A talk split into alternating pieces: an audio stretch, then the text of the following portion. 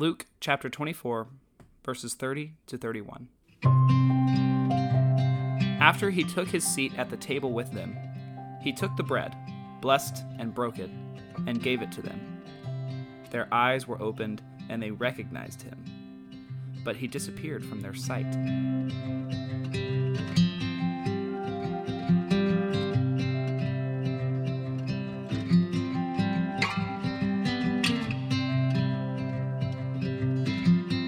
And then you exclaimed, "I've been looking for you."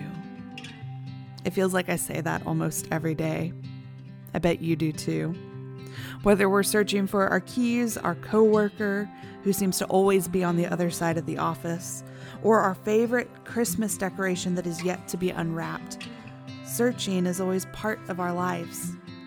In the season of Advent, what are you searching for? Could it be found at your dinner table? In the story from Luke, the disciples, whether they realized it or not, were searching. They were searching for hope, and they found it when Christ broke the bread.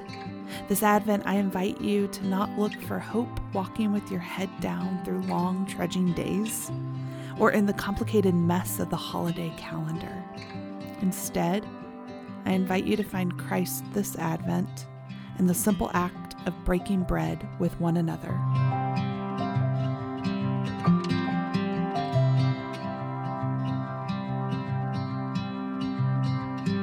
The seventh day of each week, you'll be given a prayer to pray.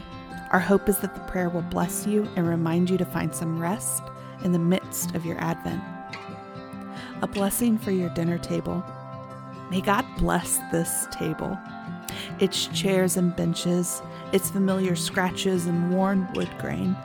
May God bless the plates and centerpieces that rest upon this table.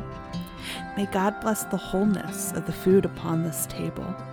The farmer who grew it, the rancher that raised it, the hands that prepared it, and the bodies its sustenance will strengthen.